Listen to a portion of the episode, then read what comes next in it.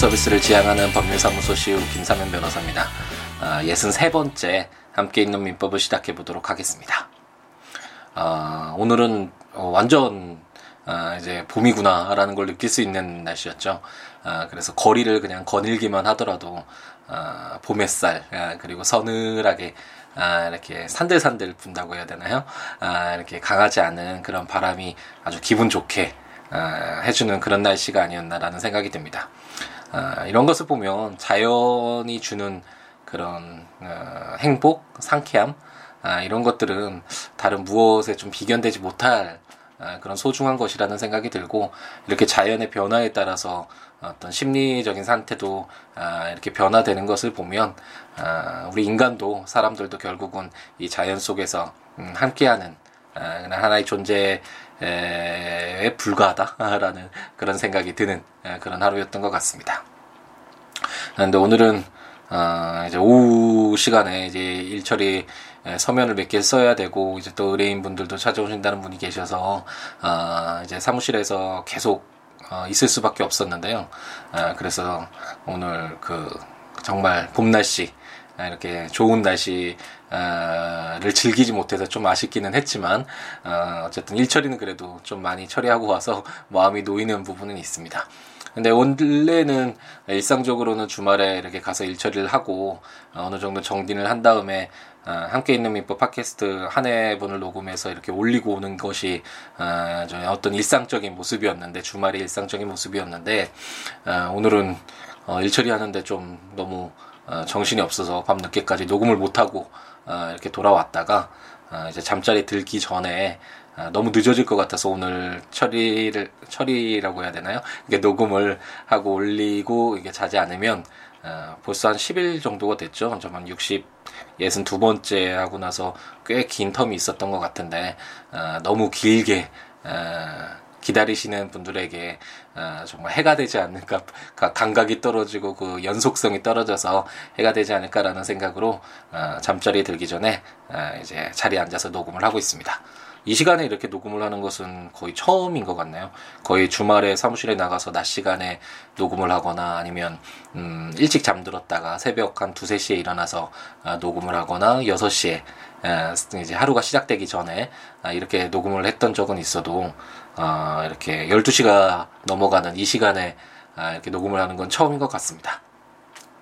이제 60회가 넘어가다 보니까 정말 다양한 뭐 일들이 아, 있었고 제 어, 생활 패턴에서도 여러 가지 어, 잊지 그동안 해오지 못했던 그런 뭐 시간대도 있었고 생각들도 있을 것이고 그런 내용들도 있을 것인데 어, 그런 여러 가지가 이제 어, 담겨지는 것 같습니다. 시간이 지날수록 어, 이런 많은 것들이 쌓이면서 음, 어, 어떤 그 목적은 뭐 우리 민법을 읽는다는 이 목적을 향해서 가고는 있지만 아 여러 가지 저리 갔다가 이리 갔다가 이런 다양함 속에서 하지만 그 가고자 하는 목표 그 지점은 잃지 않고 어, 정진해가는 이런 과정 속에서 여러 가지 이런 변수들이 좀 더 재밌게 하는 그런 것들이 아닌가라는 생각도 드네요. 어, 요즘에는 노자를 다시 읽고 있는데 어, 한 10여 년 전인가요? 노자를 읽었을 때와 지금 10년 뒤에 어, 노자를 읽었을 때는 정말 전혀 다른 책을 보고 있는 듯한 어, 그런 느낌을 갖게 됩니다. 그게 고전이 주는 정말 어, 위대한 점 같은데 음, 고전이라는 것은 많은 사람들이 사랑하고 인정을 하기 때문에 지금까지 생명력을 갖고 많은 사람들에게 사랑 아, 계속 어, 영향력을 미치는 어, 그런 우리 어떤 인류의 문화의 자산이잖아요. 어, 그렇기 때문인지 어, 언제나 다시 보면 그 책에서 전혀 새로운 것들 그리고 어, 그동안 느끼지 못했던 어, 그런 배움들을 어, 얻게 되는 것 같습니다. 그것이 고전이 주는 정말 큰 힘인 것 같은데 노자를 읽으면서 요즘에 읽으면서 음, 참 대단하다라는 생각은 들더라고요.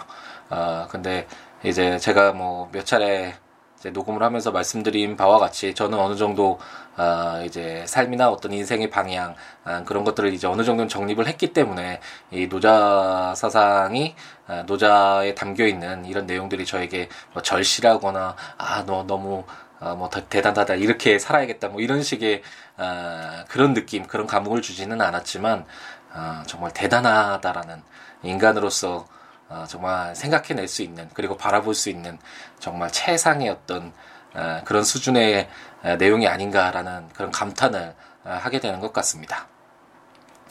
아, 그런 걸 보면 중국의 고전 문화라는 것이 어, 뭐 철학이든 문학이든 특히 춘추 전국 시대죠. 어, 기원 전 5세기부터 뭐 3세기까지 보나요?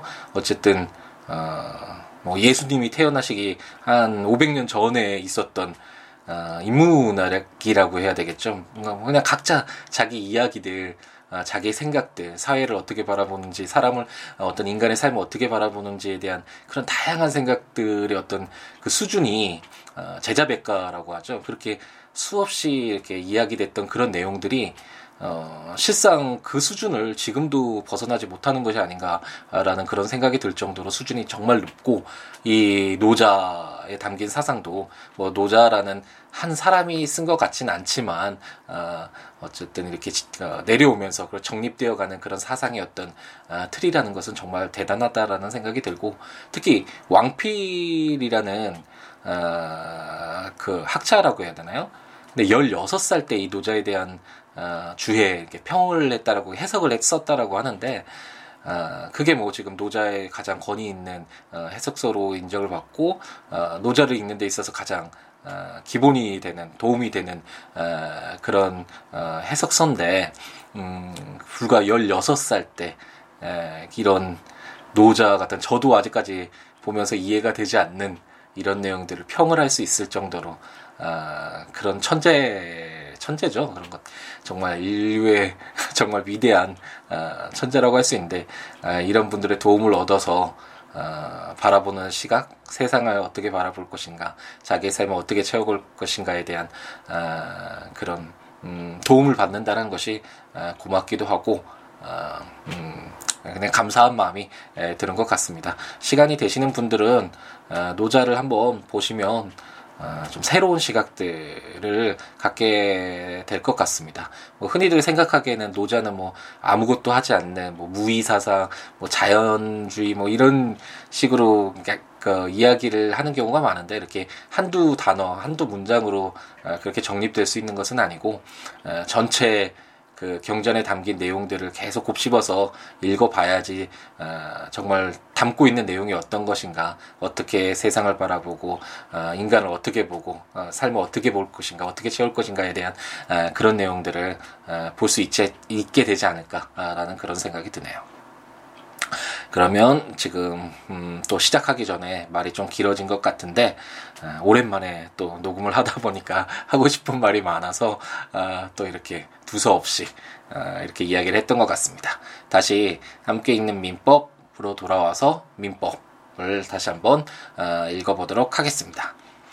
어, 지금 저희가 어디쯤에 있는지 이제 대부분의 분들은 이제 아실 것 같아요. 제가 계속 반복해서 전체적인 틀 속에서 우리가 어디를 걸어가고 있는지, 어디 지점에 있는지에 대해서는 어, 설명을 어, 계속 반복해서 드리기 때문에 어느 정도 음, 틀은 잡혀가지 않을까라는 그런 생각은 드는데요. 이제 저희 민법의 그 방대한 양 중에 어, 민법에 공통적으로 어, 적용되는 그런 일반적인 내용을 뽑아서 민법 총칙 를 담아두는 제1편 민법 총칙을 어, 저희가 다 읽어보았고 두 번째로 이제 물건 물건에 대한 물건이죠.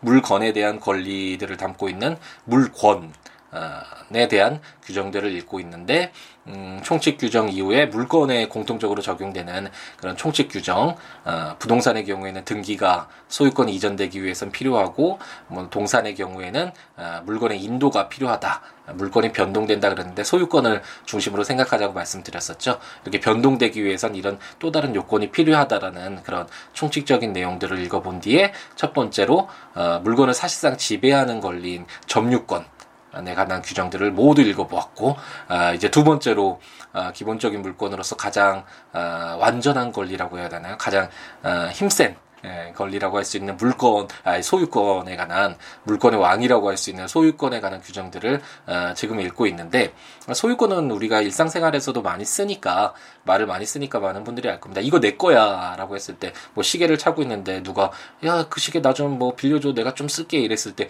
이거 내 거야 건드리지 마 이랬을 때 이것은 바로 자신의 그 소유권이 있다라는 것을 어, 상대방에게 알리고 그 소유물이 침해당하지 않도록 하는 그런 방어라고 할 수 있죠. 이런 일상에서 벌어지는 일들이 다 법적 법률 행위로서 어, 법적인 행위로 해석될 수 있는 행위라고 할 수 있는데 어쨌든 소유권을 이렇게 어, 내 거야라는 일상생활에 많이 쓰는 어, 그런 물건을 사용하고 수익하고 처분할 수 있는 어, 가장 어, 완벽에 가까운 어, 그런 권리라고 어, 생각하시면 될 것 같고요.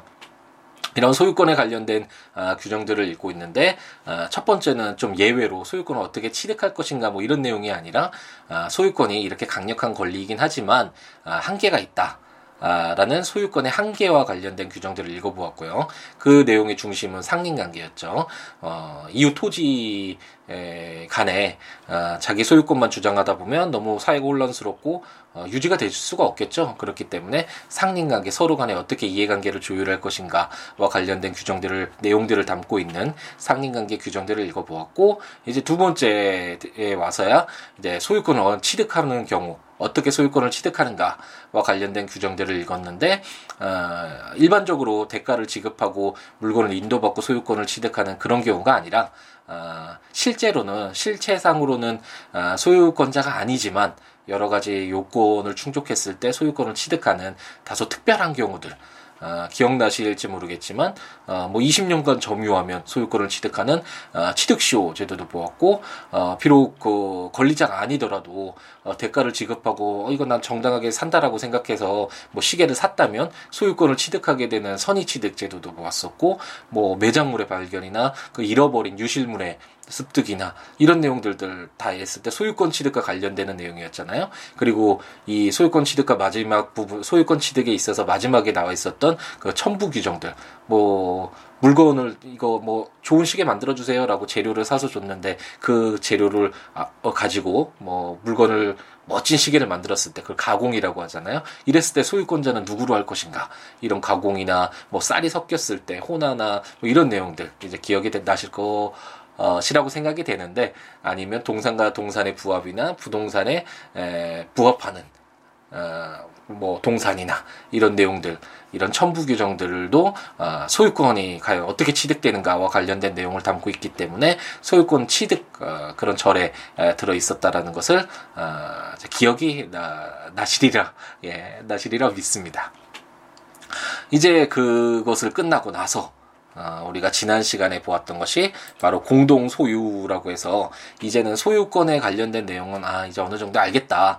아 그런데 어, 조문을 읽다 보니까 공유로 한다 뭐 이런 내용이 있었는데 공유라는 건 공동으로 소유한다는 거잖아요. 그래서 는 공동으로 소유했을 때 하나의 물건에 대한 소유권은 원칙적으로는 한 사람이 갖는 것이 일반적일 텐데 예를 들어서 제 손목에 차고 있는 이 시계는 어, 제가 소유권을 갖고 있는 거잖아요. 이렇게 한 사람이 소유권을 갖고 있어서 이 시계를 사용하고 뭐 수익을 얻거나 처분을 하거나 이런 것들을 다 할 수 있는 것이 소유권인데 만약 이 시계를 살때 어, 갑돌이와 을돌이가 그 공동으로 뭐 돈을 지급해서 대가를 2분의 1씩 지급해서 어, 그 물건을 샀을 때는 어, 공동 소유라고 해야 되겠죠. 그걸 공유라고 할 수 있을 텐데 이렇게 공유일 경우에 어, 두 사람 간의 이해관계를 어떻게 조율할 것인가 그리고 이 뭐 시계를 어떻게 사용하고 어떻게 관리하고 어떻게 처분하고 이런 문제들이 여러 가지 어, 발생할 수 있잖아요. 그래서 그와 같은 내용들을 어, 담고 있는 공동 소유와 관련된 내용들을 읽고 있고 어, 공동 소유에는 민법에서 인정하는 것이 공유, 합류, 총유가 있는데 우선 가장 일반적으로 우리가 어, 이거 내가 공동으로 사유하고 있어, 우리 공유하고 있어라고 얘기했을 때 어, 가장 일반적으로 이해할 수 있는 그런 공유와 관련된 내용들을 어, 지난번 시간에 어, 한번 읽어보았습니다. 첫 번째는 어, 공유일 경우에는 그 물건에서 지분의 지분을 갖게 된다라는 거. 그래서 뭐 건물을 사게 되면 또 만약 2분의 1 씩 이제 대금을 마련해서 어, 건물을 샀다면 그 2분의 1 지분 그 건물에 대해서 어, 내가 50%의 지분이 있다. 뭐 이런 내용은 어, 일상에서도 많이 쓰잖아요. 이렇게 지분을 갖게 된다라는 것. 그리고 어, 만약 지분이 어, 내가 3분의 1이고 너가 3분의 2야 뭐 이런 식으로 특정되지 않으면 어, 균등한 것으로 서로 어, 2분의 1씩 50%씩 갖는 것으로 추정한다는 내용도 보았고 이런 공유물은 어, 어떻게 어, 처분할 수 있는가? 일반적으로 어, 어, 그냥 한 사람, 갑돌이와 올돌이가 건물을 샀는데 50%씩 해서 2분의 1 지분씩 있는데, 어, 갑돌이가 그 건물을 팔 수 있느냐. 그랬을 때는 그 공유로 하는 어떤 취지가 없어지겠죠. 올돌이로서는 그 대가를 지급해서 어느 정도의 자기 지분에 해당하는 대가를 어, 지급해서 그 물건의 소유권을 취득함으로써 뭐 관리 사용하거나 뭐 어떻게 하거나 자기의 어떤 계획이 다 있을 텐데, 공유자가 마음대로 그 공유물을 처분해 버리면 어, 심각한 예측하지 못한 어, 피해가 발생할 수 있겠죠.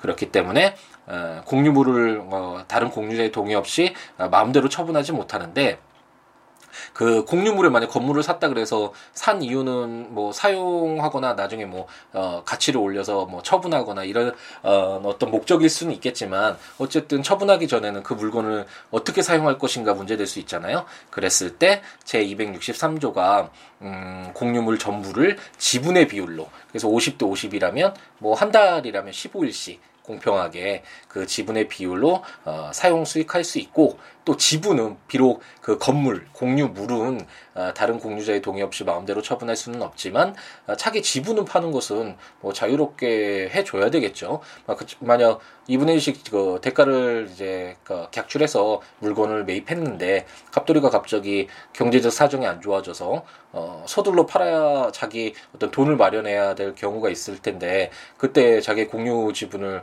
어, 팔아서 어, 그, 뭐, 공유주분 팔아서 다른 공유자가, 어, 그, 을돌이와 같이, 어, 공유하는 데 있어서는 그게 크게 문제가, 어, 되지 않잖아요. 물론 나중에 이제 합류랑 총류와 관련돼서는, 어, 그런 지분과, 어, 자신의 어떤 지분을 처분했을 때 그 공동으로, 어, 소유한다라는 그런, 어, 긴밀한 관계라고 해야 되나요? 이런 것들이 깨지면 안 되는 좀 더 강한 유대감이 있는 경우에는 그런 것이 인정돼서는 안 되겠지만 공유의 경우에는 어, 그런 지분을 공유자가 마음대로 처분한다고 하더라도 어, 크게 문제가 없을 없기 때문에 어, 이렇게 263조에서 공유자는 그 지분을 어, 처분할 수 있다라고 규정되어 있는 것까지 어, 저희가 함께 읽어보았습니다.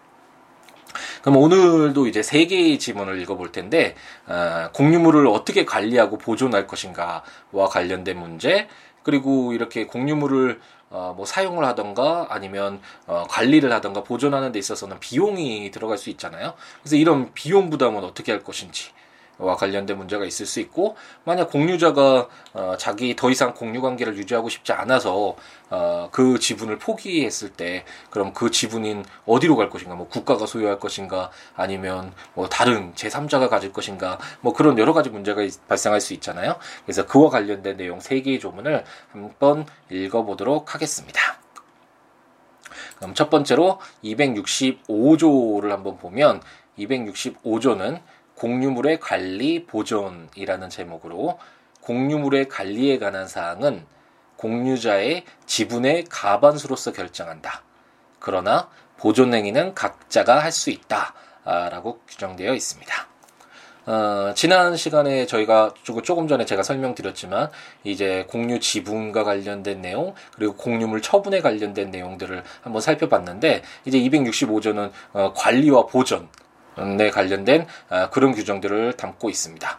어, 만약 예를 들어서 설명을 해본다면 갑돌이, 울돌이, 병돌이가 강화도 외포리에 있는 건물에 대해서 3분의 아, 1씩 아, 대금을 내서 건물을 매입했다라고 한번 가정을 해보죠.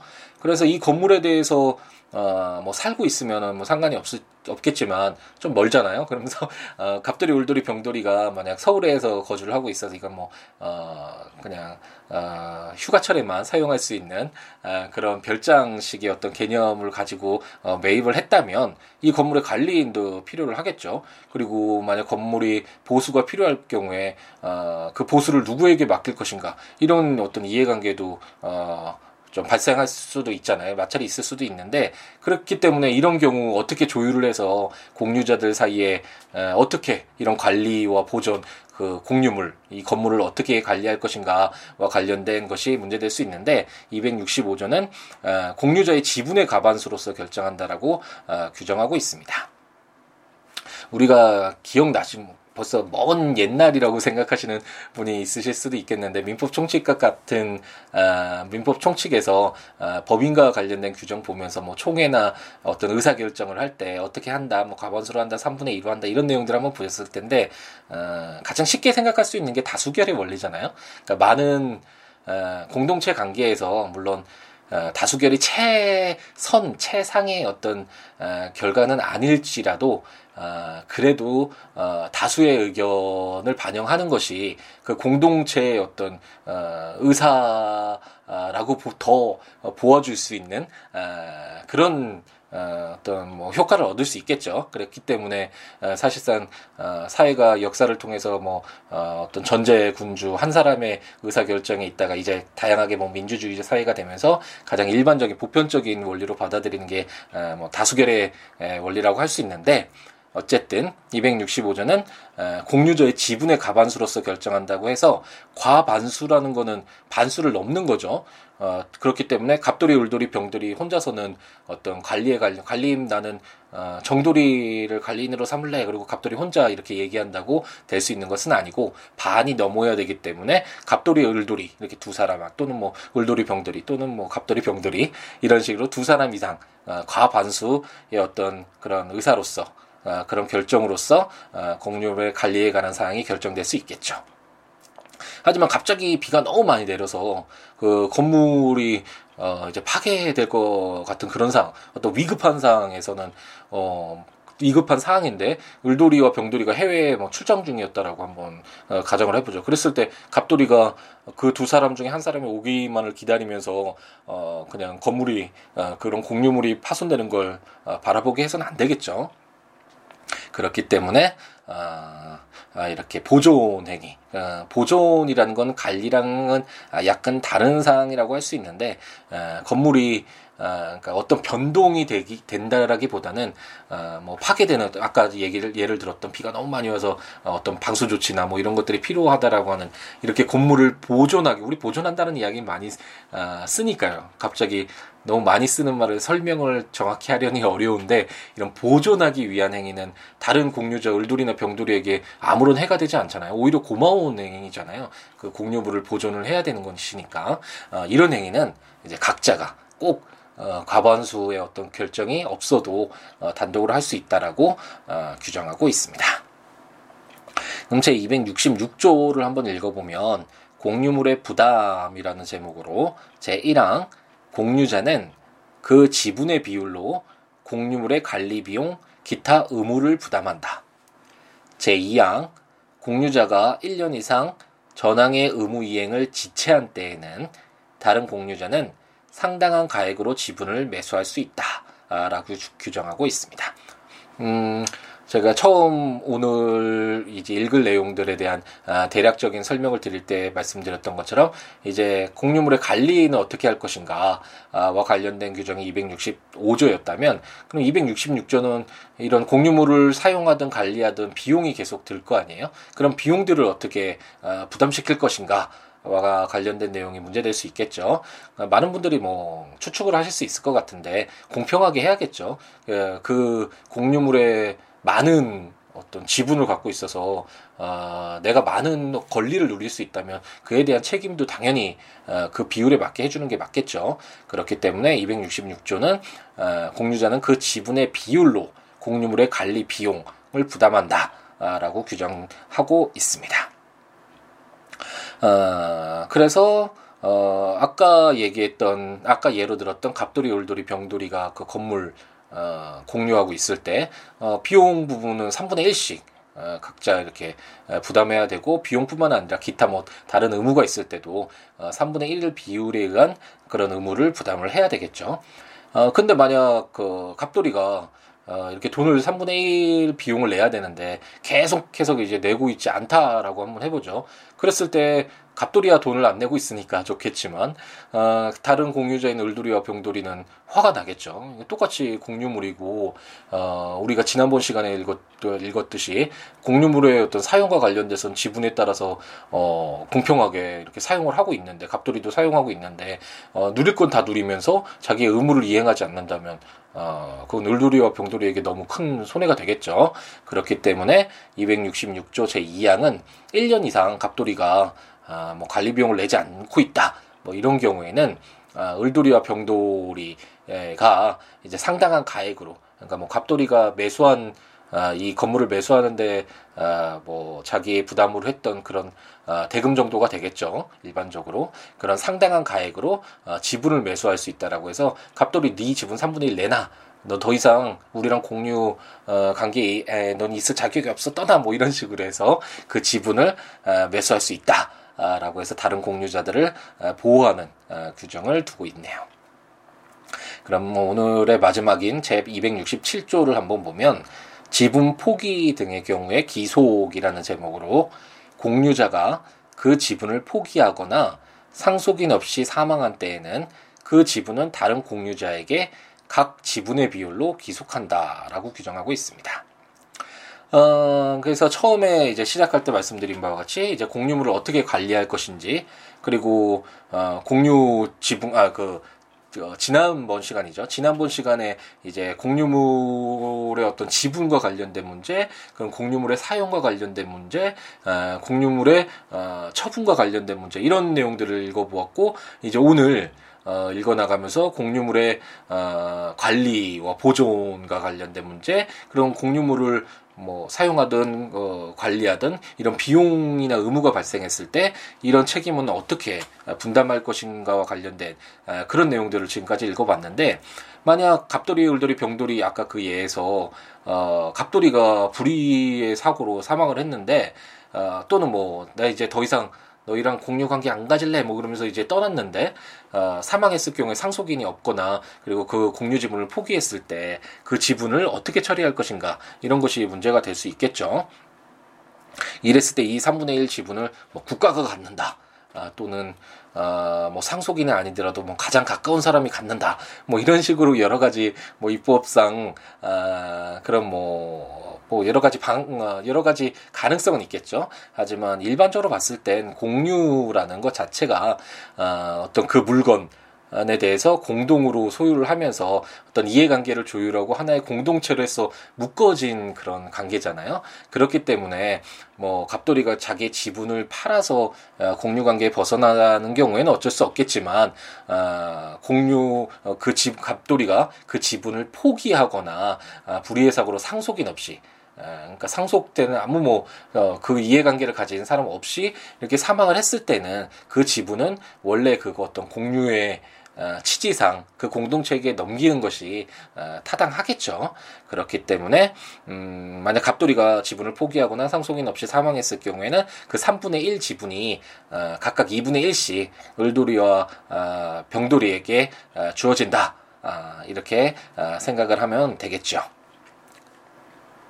아, 그래서 지금까지 아, 저희가 아, 265조, 266조, 267조를 읽어보면서 아, 이제 공동 소유와 관련된 공동 소유 중에서 공유와 관련된 아, 기본적인 내용은 이제 다 읽어보았습니다.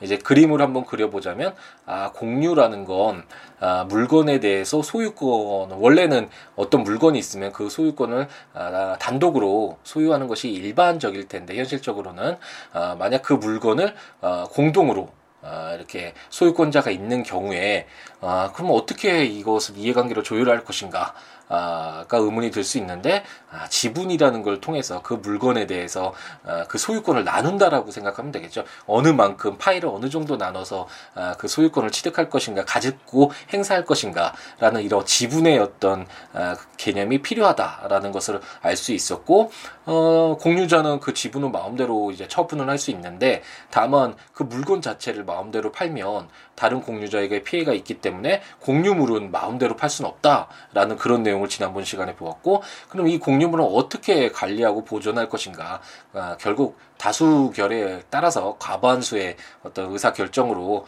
아, 관리하자. 라는 내용을 보았고 이 공유물을 이제 뭐 관리하거나 보존하는데 비용이 들어갈 수 있는데 이런 비용이나 의무들은 어떻게 처리할 것인가 아, 바로 그 지분의 비율로 뭐 자기가 권리를 행사하는 것만큼 의무를 부담해야 되기 때문에 아, 그 지분의 비율로 아, 그런 의무도 부담한다라는 것도 보았고 어, 만약 지분이 포기되거나 상속인 없을 없이 아, 어떤 불의의 사고로 사망을 했을 경우에 그 지분을 어떻게 누구에게 기속시킬 것인가 누구에게 줄 것인가 이런 것이 문제될 수 있는데 그런 지분은 다른 공유자들에게 그 지분의 비율로 기속한다라고 해서 어떤 이런 공유의 전체적인 아, 내용은 이제 한번 그려볼 수 있을 것입니다.